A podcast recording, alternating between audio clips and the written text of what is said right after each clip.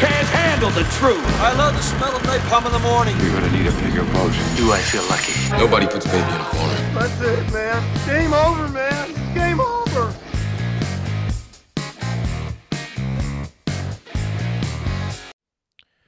Welcome, everybody, to a special midweek version, a bonus episode, if you will, of Through the Lens. This is Darren.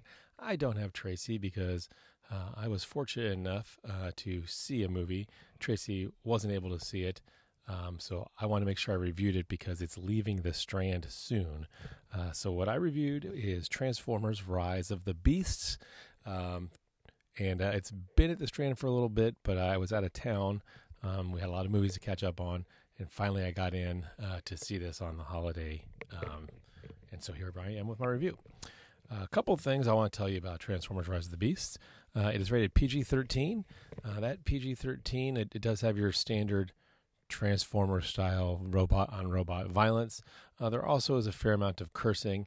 Um, I remember when I saw the very first Transformers movie, and I'm talking about the cartoon from the 80s, not the Michael Bay movies. There was like two curse words, and as a kid, that blew my mind. Like, oh my gosh, I can't believe they cursed. And um, it does still feel weird to me, um, whatever it is, 30 years later, uh, hearing Transformers curse. But there's a fair amount of Transformers cursing in this. If that's something you're sensitive to, just want to be aware. That's that's primarily probably the reason behind the PG-13. Uh, this movie is two hours and seven minutes long. Uh, and there is uh, an end credit scene about midway through. Um, so once you see that and like real credits come on, you could you can go. But uh, it's it's probably about midway through the credits. There's an end credit scene. So I want to talk to you a little about Transformers. First of all, I have to expose my bias. Uh, I love Transformers. Transformers is sort of the cartoon that shaped. I don't know if I shaped my childhood, but it definitely is the cartoon that sort of hit me in that sweet spot where I was watching cartoons and we were all obsessed with Transformers. My brother and I collected them. We watched the cartoon. We, as I said, we saw the movie. Um, which, fun fact, is Orson Welles' last movie role. Um, so anyway, we were excited when the Michael Bay movie started coming out. We were super jacked. Um, but he kind of just screwed them all up. I mean, robot on robot violence is fun, but you know, he kind of changed the, the sort of general plot lines. I, my big criticism of the Michael Bay movies is that you really couldn't tell who was who. I mean, Optimus Prime kind of looked like Optimus Prime, but you know, Bumblebee's yellow, but they changed the kind of car he was, probably for licensing and merchandising purposes, because uh, he's supposed to be a Volkswagen Bug. Uh, and then the other ones were just kind of generic, and you couldn't tell who was going on, and uh, kind of was hard to see. So um, the first Transformers, that aside, was pretty good, and as they kept going, they kind of kept getting worse and worse and more ridiculous. Um, I will say they they've kind of soft rebooted the movie. So the last movie in the Transformers franchise was Bumblebee it was kind of a prequel. Uh, it focused mostly on Bumblebee and a, and a human who found him. Um, and it was a little bit smaller scale, but it was a little bit more true to the characters. You can kind of tell who was who. And um, while the plot was still ridiculous, um, it, was a kind of a refreshing change from just the over the top, bombastic ridiculousness of the Shia LaBeouf and the Marky Mark. I think I found a Transformer. Um, Bumblebee was probably the highly, highly, most highly rated movie, but it didn't do super well in the box office. Um, and in this movie, Transformers: Rise of the Beast takes some of the same characters. Um, it also kind of takes the prequel route where it it does take place after Bumblebee, but it takes place before the other movies. I believe it's in the '90s, um, which is an interesting setting. Um, and you know, I, I, guess I would say if you're one of those like canon style chronology and and what's going on in the movies, Transformers make no sense. They don't. Um, follow the rules of like what happened in the last movie affects this movie. They change the mythology. Um, different things are happening. So don't get too caught up in that because your your brain will melt. But um, it is kind of fun to see new Transformers in new settings doing new things. Uh, one of the best critique or best things I can say about this movie is, um, as I said, unlike the other movies, you can kind of tell who's who. So Transformers: Rise of the Beast takes your normal Transformers and then it throws in um, a later Transformers series that came after my time called Beast Wars, and Beast Wars is considered very highly regarded. Um, but instead of Transformers, there's or Autobots and Decepticons, they have Maximals, and the Maximals are basically like if you know what Dinobots are, which were transforming dinosaurs. Maximals are transforming mammals. So you've got a gorilla, cheetah. I guess it's not mammals; it's animals because there's also a bird.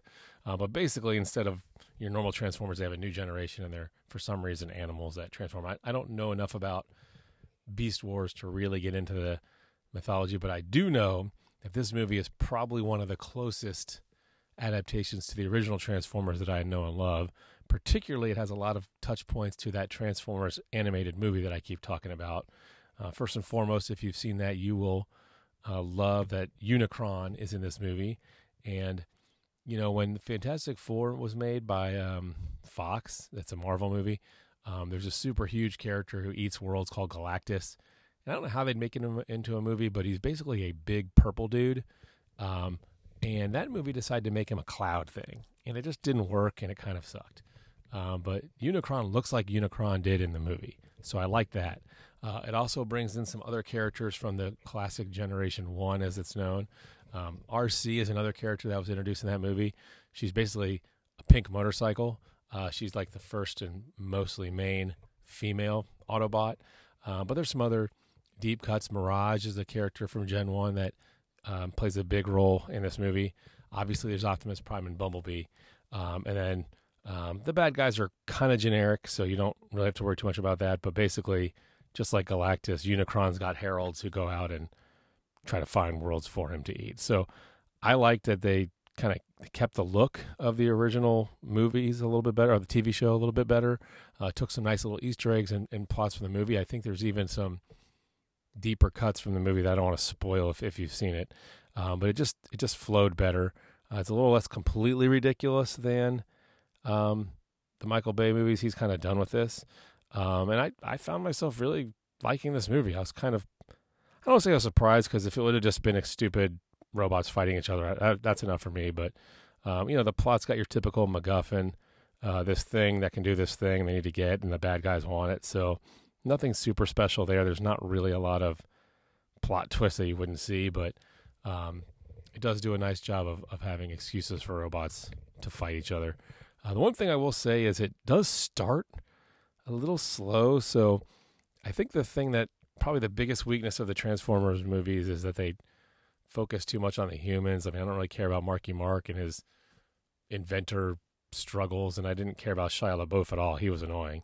Um, but they spend probably about the first half hour of this movie introducing the two main human characters. And I thought that was a little bit slow, but it did kind of give you a little bit more reason to, to like them, which is, I guess, important. I mean, I, I like to focus tend to be on the robots because in the cartoon they have really good personalities. But, um, you know, uh, if you're going to have a movie with humans, you might as well invest a little bit of time and like them. So while I thought the beginning was slow, it definitely picked up enough to like it. Um, get, you care about them, and uh, the main guy in particular uh, ended up having a pretty good. He has a little charisma. I don't know what he's in. Uh, usually Tracy can cite everything, but Anthony Ramos is his name, and he's a he plays like the main lead, and I, I really liked him. Um, I also want to point out uh, a couple things. Um, the voice of Mirage is really interesting. I'm pretty sure the voice of Mirage is um, what's his name, Pete Davidson uh, from Saturday Night Live, and he adds a lot of humor to it. He's basically playing himself, it seems like, but probably had the most personality of any Transformer um, in the series so far. Uh, you know, I know a lot of people love Bumblebee, and I loved him in the cartoon, but they made this weird decision at the very beginning to like take out his voice box and he only talk through the radio. Not really true to the character. I don't get it. It kind of keeps that wall between you and really giving him a personality. Um, so I've never really liked that. Um, Optimus Prime is voiced by Peter Cullen, who is the original Optimus Prime from the cartoon. Totally awesome. Have to give a shout out to Ron Perlman, who I think actually went to college with my dad. Fun fact. Um, but Ron Perlman is the voice of Optimus Primal, which is the gorilla version of Optimus Prime. Um, and I thought he did a good job. He's got a really he's got a lot of gravitas in his voice. Uh, Peter Dinklage is one of the bad guys, and um, I didn't recognize his voice, but I like that. And Michelle Yeoh is in this too as uh, one of the um, Maximals. So it's a pretty good voice cast. Um, the nice thing is the voices were distinct enough. You you didn't know exactly who they were, except for Pete Davidson. You kind of watched and knew who he was, but the other ones you're like, it didn't take you out of the role so much. Um, but they also sounded distinct enough that you knew they were different characters. Because sometimes it's really hard to to tell with the Transformers who's who. You know, I know the old Starscream didn't they didn't do a good justice to him either. So um, it was nice to do that, and uh, and the character designs, as I said, are much more a true to the comics, but B, you can really tell they're different. Um, part of that is Bumblebee's yellow, Optimus Prime's a blue and red truck, uh, Arcee is a pink motorcycle. Um, so there aren't so many, and, and, they're not all silver and black, so you can kind of tell um, them apart.